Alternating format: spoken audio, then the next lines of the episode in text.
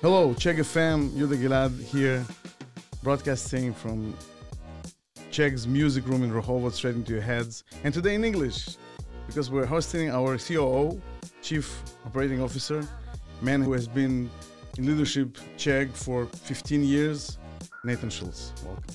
Thank you for having me. Looking forward to it. So we had uh, this chance to participate in team building activities some, a couple of months ago. And we were on the same team. Yeah. And so I noticed two things about you. Okay. We were on like crazy. It was crazy. It was nice. A little amazing race around Tel Aviv. Amazing race. Am oh, Tel Aviv. No, some uh, place. Yeah. It didn't look like Tel Aviv. So immediately you were a team player, but you kind of, you were at the background and you were letting everyone lead. Become a leader. Amazing. Everyone was, they grew around you. But there were moments when there was some challenge that we froze, they froze us, something unexpected, crazy. And there, you jumped right in without a second's delay. You popped that bug into your into your mouth and you unfroze us, right? And then you stepped back to the background. That was, I mean, I understand the idea, amazing leadership, but the muscle memory with which you did it tells me, okay, he's a master of a craft. He's a kung fu. Black belt leadership. That was hugely inspirational for me. And thank you. So we have a great leadership. Before I tell you what's going on here and you tell us about yourself, tell us what is this thing called Chief Operating Officer? Yeah, absolutely. Um, as you said, I've been at Chegg for a long time, um, had many leadership roles, sometimes uh, within a division and sometimes uh, as a part of a larger division. But what a company needs as it scales is a is someone who is who's looking across all all the pieces, um, and not in a strategic fashion all the time, and not in a way that's up and out. Um, the way our phenomenal and amazing C E O is, who's working with investors, who's working uh, on new partnerships, who's whose really job is to be the face of the company, but someone's going to make sure the company runs um, and runs in a way that is in line with our, whatever our financial model may be, whatever our, our K Rs for the year may be. Someone's got to do that, uh, and that's the Chief Operating Officer. They've got to stay in the moment, in the present, around how are we going to achieve our goals for the next twelve months, the next twenty-four months, the next thirty-six months, and kind of pl plot out that, really that roadmap, right? And that path for us to get to that um, in a way that's consistent, and having that consistency and didn't, uh, unfortunately, sometimes making the tough trade-offs, right? Um, and doing that in a consistent manner. So it's applied to all groups around the company in an equal and fair way, right? I think we've all been in situations where we sometimes don't understand how those decisions are made. Why did this group get to do that and this group didn't get to do that? We try to make sure that, that that's done in the, in the most consistent manner. And in order for that to be done in a scalable way, which is what we're all trying to do, you got to have a, someone in that role. And so uh, for years, you know, I, I played the role in th that similar role, but for the learning services organization of Chegg, we, as we scaled and grew up as a company, we needed it on the, at the corporate level. So making everything work behind the scenes, basically. Yeah, yeah. And yeah. Also what I hear is that the ability to project growth or whatever depends on um, whether you allow it to happen or whether it's it's possible. You can uh, yeah. I mean, so, some of those things are just asking the right questions and and making sure um, again that every team's bringing their A game across the board, and we're, we're applying our methodology consistently. That's not done haphazardly. That's done systematically. And this role, along with you know my counterparts in finance and and in analytics and all the fields, we have to apply that that lens strategically so we can make sure we're not just going to grow this year. We're going to grow next year and the year after. And again, that stuff doesn't. You know, we do say brilliant by accident at Chegg sometimes, and there are many cases where we are brilliant by accident. But there's also many cases where we're brilliant because we were brilliant operators, we were brilliant strategists, we're brilliant tacticians, we're brilliant engineers, right? Um, we want to continue to be that. Amazing. Uh, truly, now I get it. I mean, it's uh, it organized the workplace, the band of professionals yeah. on one hand, on the other hand, being so close to the business. I mean, that's, exactly, that's exactly it. Okay, thank you for that. It's a fun job. Grew up in Boston. Of uh, wonderful, wonderful, uh, wonderful town to be from. Uh, still a Red Sox fan, still a Celtics fan. All my Celtics fans out there, they're an amazing team. Uh, grew up in a Jewish family, uh, yeah, pretty religious uh, by, I think, American standards. Went to temple on Shabbat and went to temple uh, on all the holidays. Um, what I would consider a pretty great childhood. Family was dedicated to education, so did the standard stuff that all standard, I think, kids in, in kind of rural um, New England do, um, play lots of sports, but really got a love uh, for education as I you know, came through high school and through college. And, and uh, actually, it was in college that I really decided that I wanted it to be my profession. And um, I thought I was going to be a lawyer. Um, no offense to lawyers out there, uh, love what you do, um, but it wasn't for me. And I actually did it. You know, got, went to law school for a quick period of time and decided that wasn't the, the, the path that I was going to go on. And what age was that? Uh, it's coming out of college, about twenty-one. Um, and I actually returned home. And uh, funny enough, I had an next door neighbor um, who I always admired. Didn't know what he did, but I always admired. So I went to him and I said, "Tom, what do you do?" And Tom said, "I work in educational publishing." And I said, all right, all right, what's that?" And he goes, um, he's like, "Well, why don't you come by my office and I'll tell you all about it." And um, and he actually worked for a very small company at the time called Jones and Bartlett Publishing. Weeks later, I got a job there, and kind of like it set the set the path for me, it charted the path for me, um, which I just fell in love with, being part of education and being part of creating curriculum and being able to impact students' lives was just a, a phenomenal thing. And so um, at that point, I decided decided to really dedicate myself to uh, that craft and to uh, being part of the education industry. The third season of this uh, show, Aviel came to me. He said, "I'm looking for something." Okay. And we fleshed out an idea that we want to talk about career as a vessel to your significance in life. Right. Yeah, your legacy. It's what you live every minute. Yeah, yeah, yeah, yeah. It becomes a grind. Yeah. But anything super exciting becomes a grind. Work is called work for a reason. Yeah. Right. But the story you tell yourself of what you're doing or where you're going is very important. And we feel it's um, misrepresented or underrepresented. Yeah. So we want to know what to tell our kids when we teach them about how to adopt growth uh, mindset. Sure. I have a twenty-one-year-old son. Um, I also think you met my seven-year-old son. So I've got uh, some polar opposites going on. Uh, that, at my house. Um, my twenty-one-year-old son's in college. Uh, he's a sophomore at uh, University of Las Vegas, Nevada. So he gets to spend his time in Las Vegas, which is nice, but he's there for school. Uh, and he's doing a good job at it. It was just this last um, holiday season, December, he was home for break. And you can see the weight of the world on these young, these young kids, right? And they want to feel like they have everything figured out. And they want to feel like they know how they're going to make their money. They know how who their significant other is going to be. They know how many kids they're going to have, and so on and so on. And and I, I just sat him down and said, "Tyler, you're you're twenty-one. You don't get to pick the end of your game right now. Mm. You're just at the start of the board. Like you're just you just got handed a map for your life in some sense, and you're at college. You can kind of plot your own path at this point. You get to really unfold the next chapters." Once that academic chapter is over, like you're starting something that's so amazing. Do not think you have to have the answers.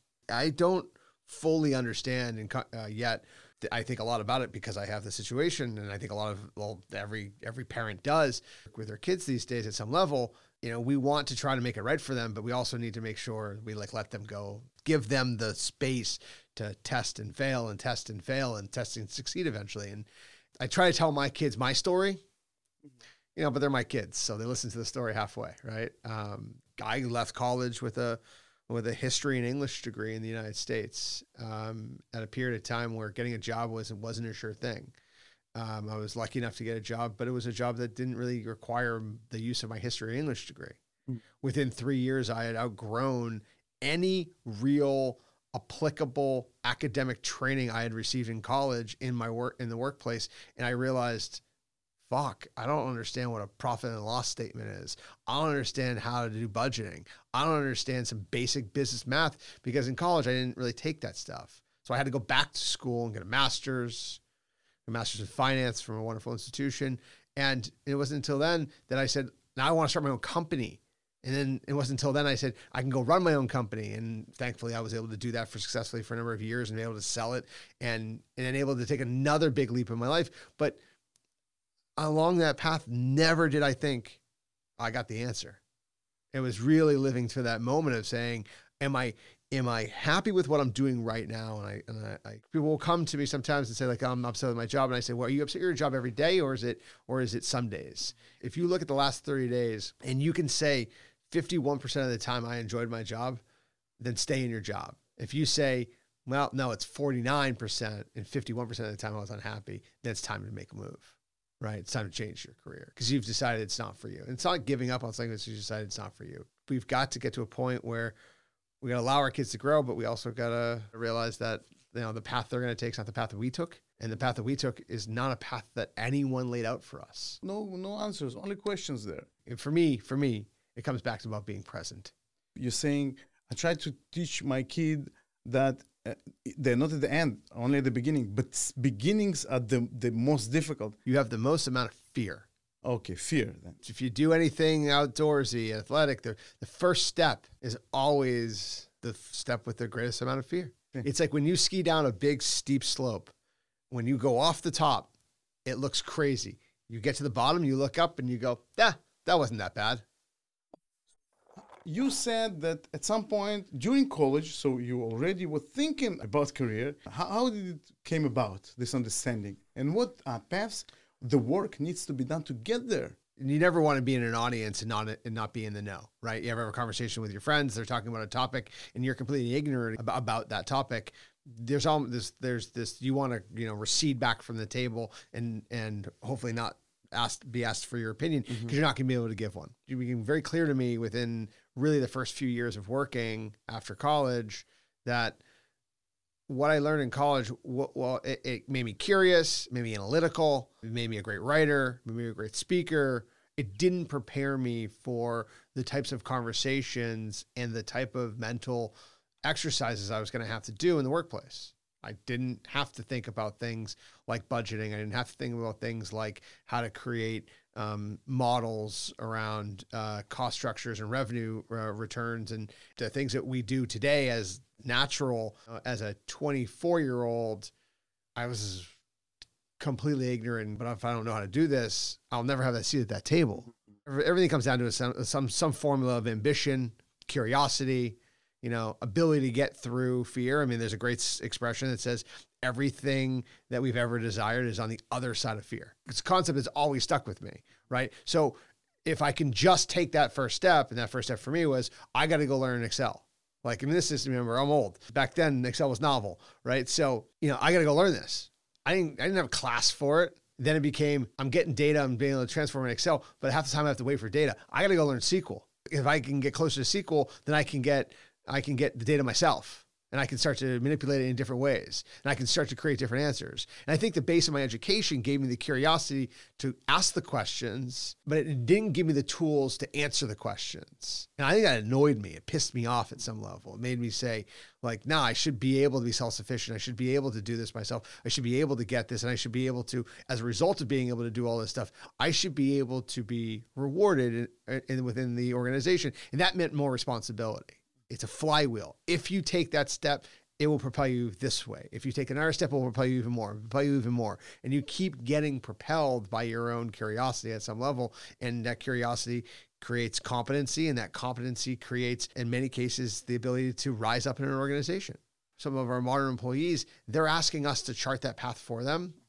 It's, I don't know if that's a realistic ask of, of employers or of the, of your manager. Most managers today we're trained by a bad manager, because most companies inherently don't have great management training. We at Chegg, I think, have a phenomenal management training. So we do amazing. a we do a great job in in uh, thinking about who our managers will be and what level are they at and what skills we have to give them. But prior to coming to Chegg, if, if you worked for a large company, I worked for very large companies.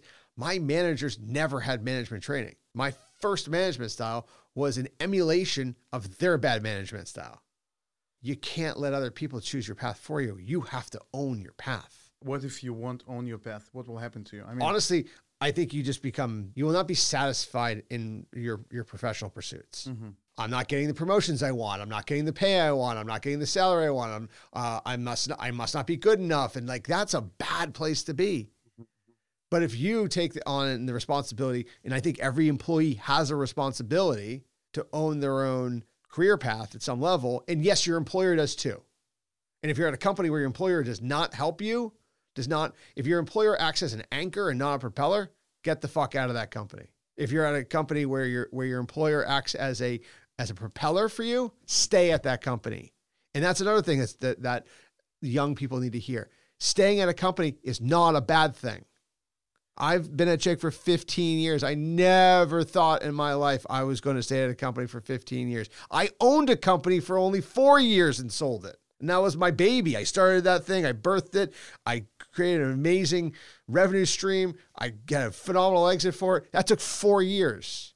So uh, when I left, when I joined Chegg, did I think I said spend fifteen years there? Hell no. But I did, because it acted as a propeller for my career. Every time I raised my hand and said, I'd like another opportunity, they said, well, you're good for the culture. Your work ethic's great. You're smart. Sure, we'll give you the opportunity. If the company's not invested in you, then you're not invested in the company. But if the company is invested in you, stay at the company. One thing you said, and I think it's uh, the basis of, of how you explain things, what propelled you. I had an ambition. So you need to have an ambition. Yeah. But it's part of being someone. It seems like ambition and career may be disengaged if you own your career path. Yeah. This is what you do, man. This is what you create. Yeah, yeah. Own it. Uh, doing the first step. Right? This encourages me. How do you uh, cope with the fear? Just take a step. There are many days I look at my to-do list and say, how the hell am I going to do this? And I just remind myself, one step at a time. Take that first task first. T- get that second task when you're done with the first task. Get that third task when you're done with the second task. If you take it from the mindset of, let me try to take these three tasks on at the same time, we all know what's going to happen. You're going to fail at all three tasks. How do you cope with the failure? I mean, what's the best way to cope with failure? First off, yeah. We shouldn't ever say cope with failure. We should celebrate failure. If I had two people uh, interviewing for a job and I had one person had failed a number of times, let's assume they're both competent enough. One person had never failed and one person had failed a number of times, I'd hire the person that failed a thousand times over. That means that person took a risk. Okay, I see. Right? If we don't take risks, we'll never fail. At some level, waking up every day and putting on our face to go out in the world is taking a risk. There are a number of failures I've made in my prof- professional career. There's a number I'll still make in the future. But every single time I've made a failure or I think back to a failure, and it won't happen the next day after you realize that it's not going to work.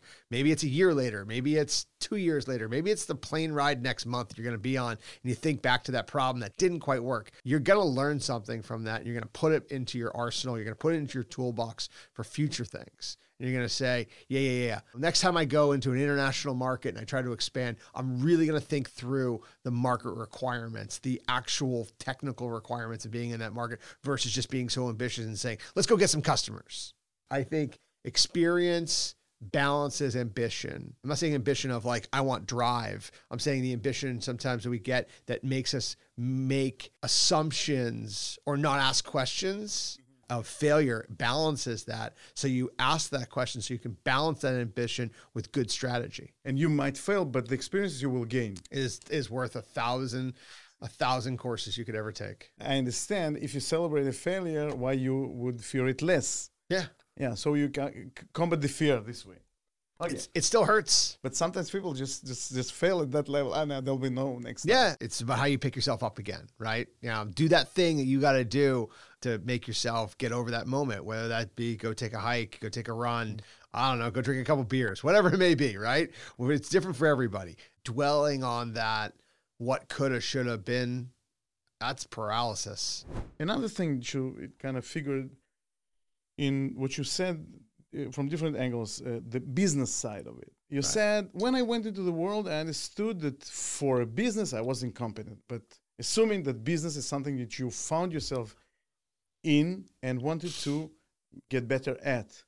And um, a myth that we're trying to bust, the cultures are different. In the United States, it's, it's obvious. But in Israel, a socialist background country, Uh, people think my career is the my mastery, kind of like Japan. It's not not a business. I'm not a business. I'm not an entrepreneur, right? Okay. Honing my craft is the, the, the most important thing that I can do for my career. And you say, wait, no. You're studying that design or uh, engineering job, not to be, be engineer all your life, but to be some part of some business operation to own the parts of business or become your business owner. Right. How does it change you? I mean, because you need skills, you need thinking, different thinking. So the, the question you asked is one I, I, I struggle with a little bit in the in this sense that for me, um, I've always wanted to dabble enough in everyone's work or everyone's function so I could have an equal seat at the table, right? I think it's what, you know, probably what at some level makes me competent enough to be the C O O of Chegg, right? Um, I absolutely think you've got to master a craft, right? For me, I think the thing that I love the most about my job is the financial side of things. It, uh, it, it, I find balance in it. I find harmony in it. I find, um, I find it beautiful, right? As an engineer may find, you know, designing an architecture beautiful. I find finance beautiful. It's calming.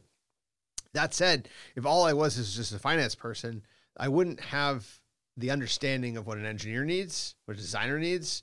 I don't think those two things of honing your craft and being compassionate and understanding every function within an organization that makes an organization work really well are at opposites. I think they're actually very much in harmony, because if you want to be someone who the company looks at, the employees look up to, it's not only just because you're an amazing architect and, you know, you're just a, a, a phenomenal A I. It really comes down to, at some level, um, after you get past that first layer, which is the mastery of your own craft, is how do you fit into an organization, and are you an X factor in that organization? And X factors in these organizations are people who understand enough of the other functions, so when they are designing that next product, they're designing it with the appreciation for how is this going to go to market? You know, what is the positioning we need to have on it? How is marketing going to be involved? How is, you know, in our case, content going to be involved at Chegg? How is design going to be involved? And you're building it from a holistic standpoint versus, you know, just a mastery of a single craft is a very myopic standpoint. I, I, I always encourage, particularly people who want to go to management within a function, whether you're an engineering manager, data science manager, you know, for you to be a great engineering manager, it's not okay to just be a great engineer. You have to be a great people person. You have to be a great listener. You have to think about organization and behavior and organizational development and career pathing. Understand a bunch of things around the edges beyond your engineering thing. So I think the best people are people who aren't just curious in their own craft. Fine, go master it. I'm not saying don't do that. That is a great thing to do. I loved finance. I got a master's in finance because I loved finance. What you'll really start to love as you kind of grow more in your business career, and that and business career isn't just for a business person, it's for everybody, is when you start to appreciate all aspects of an organization and what makes an organization run, because it's not just one part of an organization that will make an organization run. To see a bigger picture, to influence more, this is, I mean, this is the only way to look at things. Uh, Absolutely. You need to, I don't know. I don't know what's going on anywhere else. I don't care. But here at Chegg, yeah. mentoring is a very significant thing, and it works, and yeah. it's amazing. Yeah.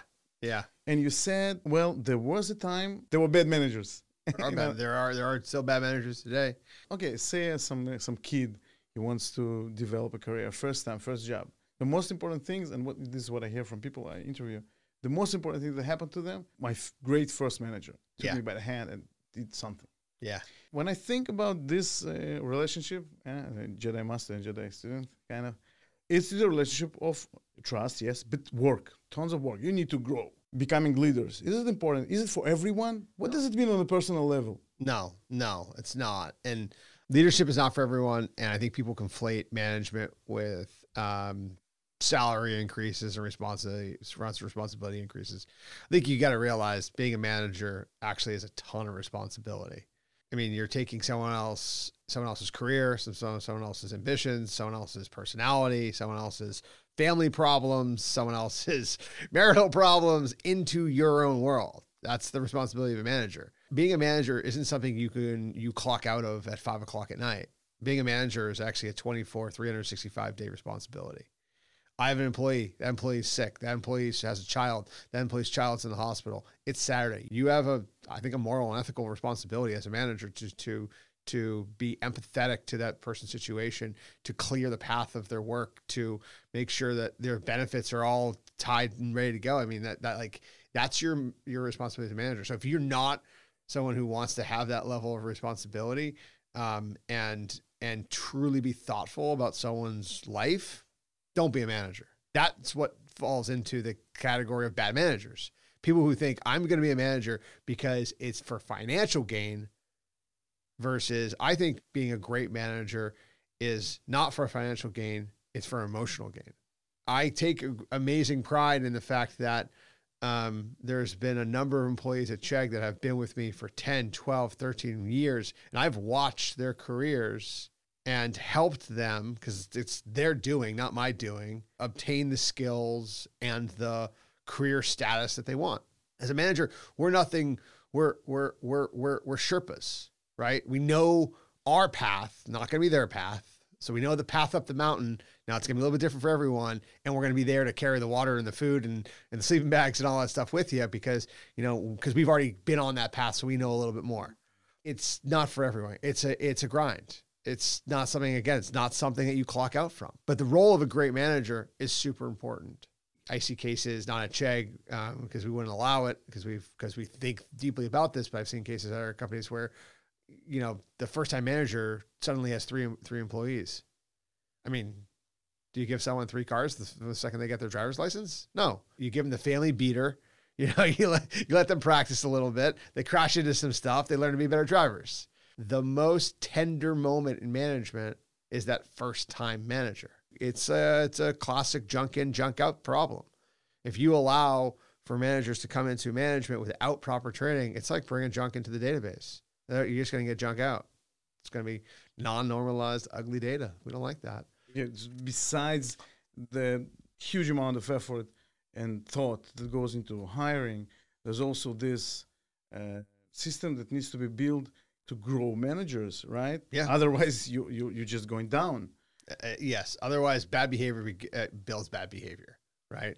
Um, for sure, one hundred percent. And what would be uh, some qualities of a good manager for someone who starts a career and they got a job?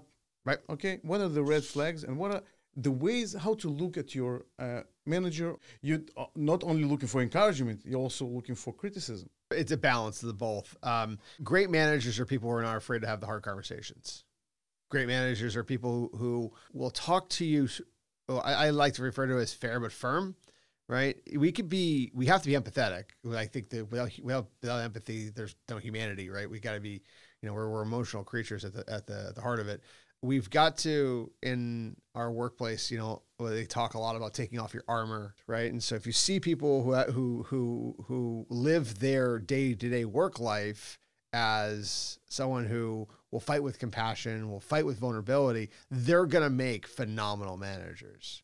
If you see people who fight politically, who use things I refer to as pocket vetoes, those are people who will be terrible managers. Their interest is their own self-interest, where people who will, will come to a debate and debate organically and empathetically and vulnerably, their best interest is the best interest of the company.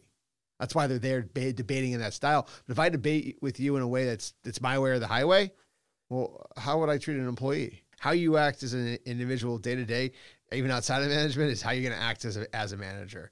I think you have to watch people, how they act in situations of calmness as well as uh, in, in, in situations of urgency, right? Um, how do they deal with dissenting opinions in meetings? How do they deal with difficult peers?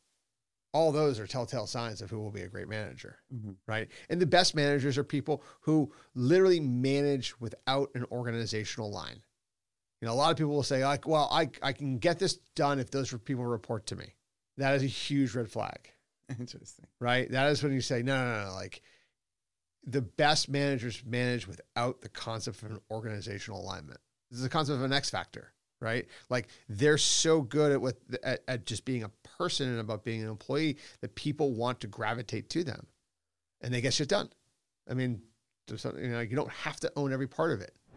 Previously, we discussed that growing into your career is just to grow. And then, of course, you need to have all those skills, communication, compassion. Right. Just, you know, you can't do something you don't believe in for many years. People will feel that. Oh, yeah, I mean, yeah, to, for at sure. At the very least. For sure. Uh, sometimes, I mean, most of the times, we like an autopilot. Much rarely we stop ourselves and ask and plan ahead five years, ten years. Imagine self-growth. Yeah. Uh, how how do you approach those things? I mean, do you plan ahead? Do you where you meet yourself? The personal one's easier for me on this one, to be honest with you, because uh, in in the workplace, I feel the, the because the workday is just so hectic in many many cases. You pin you you get you kind of pinball through the workplace mm. sometimes, right? You're just kind of getting pushed around. I'm a big believer in in in setting up, you know, professional goals and personal goals, right? I don't do this on a quarterly basis. I think about these as half year to annual kind of goals because um, I think it takes time to change behaviors. We're going to make mistakes along the way. We shouldn't we shouldn't shame ourselves for making a mistake along the way. I think that's a terrible, terrible behavior we have in humanity where we shame ourselves for something that we, you know, couldn't consistently do for one hundred twenty-five days straight. And I'm like, like, so what? You made a mistake. Get over it. Now, how do you pick yourself up? The pandemic gave me a, a, an interesting time in my life because prior to that, I was on the road about sixty percent of my time. So, you know, on the sad side, I didn't see my oldest son a lot. And as, as a result, I think, you know, we, we probably don't have the strongest bond. I, I think I have it with my younger son, right? Because I, for the last, you know, three year, three plus years, I've been with him day in and day out. What I didn't have for my family as a result of being able to be on the road sixty percent of the time was patience. Mm-hmm.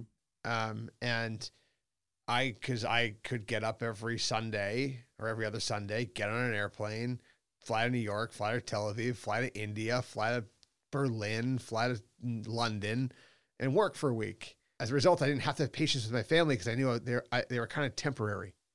Pandemic hit. I mean, my wife was like, you're not going to be leaving the house. And I'm like, holy shit. Like, what am I supposed to do? Uh, and we're Buddhist. Um, like, I practice Buddhism today, I would say, thanks to her. And, you know, I had to say to myself, like, I've got to actively practice patience. I have to learn patience. There's an app for everything.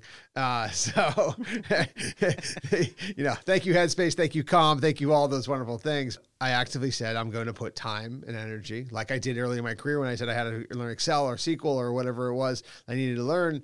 I said, I'm going to, but I'm going to learn patience this time. People need to have that balance of those professional goals.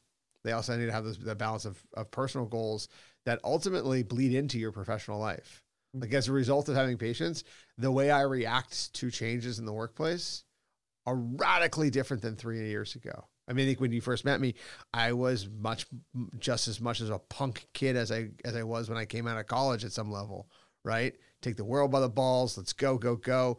It's, you know, leave the carnage of people behind me. I'm going to keep going. Today, I don't have that perspective at all. And that, that was not because of something I ever did professionally. It was something I had to do personally because I knew for my family to get through the last three to four years together, if I didn't do that, we wouldn't be a unit, right? And so it's just one of those moments where... This time it hit you. Yeah, it, it forced me, right? Yeah. How, how would someone build... part of their North Star, yeah, right? How often do I need to sit with myself, and what what things do I need to check? Um, that's like that. That's that concept of stay humble, right? Um, okay. It's hard. Uh, it's hard, especially as you grow in profession in your professional career, you become successful. People want to be around you. As a result of it, it's frankly fucking hard to stay humble. I'll say early in my in my life, uh, my professional life, as, a, as success was happening, I found that, you know, as funny as enough as it is. Um, International travel is a real humbling moment. So American, myopic in our thinking of the world, everyone speaks English, everyone takes the U S dollar, and you go to Argentina, you go to Brazil, you go to Colombia, you go to Vietnam, and you see a world that is one hundred eighty degrees different from your own perspective. Well, it didn't change me necessarily fundamentally as much as these last few years have and really, you know, practicing Buddhism. I always came back with a humbleness that took away a little bit of that, that, that edge that was the bad edge, not the good edge. There's always a good edge to have in life. And you know, it made push. You better. It made me better because I, I, I, I, I, one, appreciated what I had more. And two, you know, I didn't take it for granted. I wasn't that mm. cocky, arrogant kind of ass about it. You kind of just, it, it, it checked you, checked you at the door. Mm-hmm. So I even said to my kid, kids, I should say, about my oldest, I always say, you know, like, one of the things I need you to do in life is start to travel by yourself. At one point, I had a bad time or, or hard time in my life. It was right after a sale of a company. I didn't, I had an existential crisis. I used to wake up every day and the three hours of sleep I got, and I knew exactly what I was going to do every day. And then one day it stopped. Like, I didn't know what to do with myself. I went to Vietnam. Got to go somewhere. I've always wanted to go. I backpacked from basically the Mekong River Delta all the way up to Ha Long Bay, which is the, known as the Dragon's Tail. Backpacking, car rides, whatever it is, airplane rides, but it took a month to basically walk the entire, uh, um, through a bunch of cities. And, and that was the only way I think I, I broke that cycle in my body of, like, my identity was stolen by the time when I sold my company, even though I didn't know I was giving it away. I was giving it away, but I had to leave and go be humble again and go, you know, live a different lifestyle at some level. For that, it was one one month. I'm not saying every time you, when you have a crisis, go away for a month, but go away for three days, go away for a weekend, go away for a week, go experience something that's not your normal. Just checks you at the door. So if you don't know what you, where you're going, take up just any challenge. Yeah, that will show you again that you need to learn. You yeah, need to you need to stay humble and continue it, continue adapt. We, we're so used to walking into a room where everyone knows their name. They also know how you're going to react and how you're going to be, and you know how you're going to react and you're going to be. Now go walk into a place where no one fucking knows who you are and doesn't care that you have a million dollars or a hundred dollars. And it allows you to just be your authentic self because you don't have to put on that costume. Authenticity. That's what you said about good managers. Okay, they're going there with with passion, with their, with openness. There's some authenticity and not some uh, chess. Yeah, becoming your authentic self. Yeah, this thing makes me think of this one idea that I think is misunderstood, like, everywhere in the world today: retirement. Huh. People think, yeah, I work, work, work. And then one day I'm gonna be, I'll retire and I'll be the gardener I wanna be. And then forty years after, he hates gardening because forty years you'll be doing something else. Yeah. How does retirement look for you? What what define the concept? There isn't, there isn't, I don't even have a concept of retirement. Listen, it, it, it, there is the notion of one day you stop, you know, your day-to-day nine to five concept. Um, why? I mean, I'm not saying you have to go work for a corporation every single day of, of your life until the time that you are, you know, what they say in the States, pushing weeds, basically. But you have to find hobbies. Hobbies turn into passions. Passions turns into a mastercraft. And uh, that, like, is that retiring, or is that just taking your energies and focusing into something else? I don't think I'll ever stop being a, someone who wants to be part of an organization and mentoring great people and being with great leaders. I just think the concept of retirement is a, is an odd one. It's a, it's not one that, you know, like, anyway, let's, I'll take my mother as an example. It's a phenomenal, powerful woman. She ran a massive nonprofit. Um, she probably works more now as being quote unquote retired in things that she's just, she's, she's equally passionate about as she was her, her, her medical career and her nonprofit career, but she's found new things to be passionate about. I look up at her and I say, that's an inspiring thing. I want to be like my mother in that sense. I want to find new things. And I already have a lot of them. I know what they'll be. I know the, what my hobbies are, but today I put work ahead of my hobbies.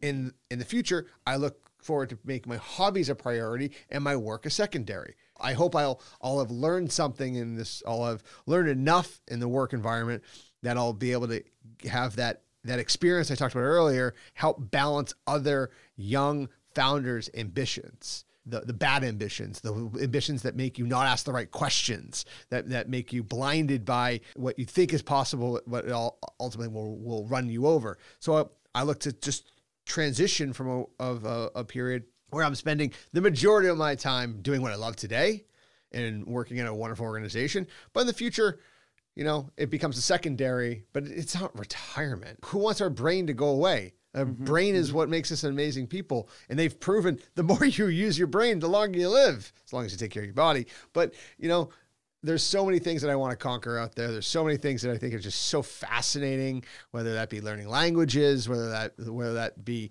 you know, be, being a, you know, better husband. You know, I just feel like retiring, fuck that. Retirement is not part of my vocab. as a long-time Czech employee. Truly, truly, authentically. I'm, I've seen some companies, right, on the journey in my life. And I think Chegg's leadership is amazing and embodied in you. And thank you, truly, thank you. I appreciate it. Uh, yeah, all that's right. All the time we have. Thank you.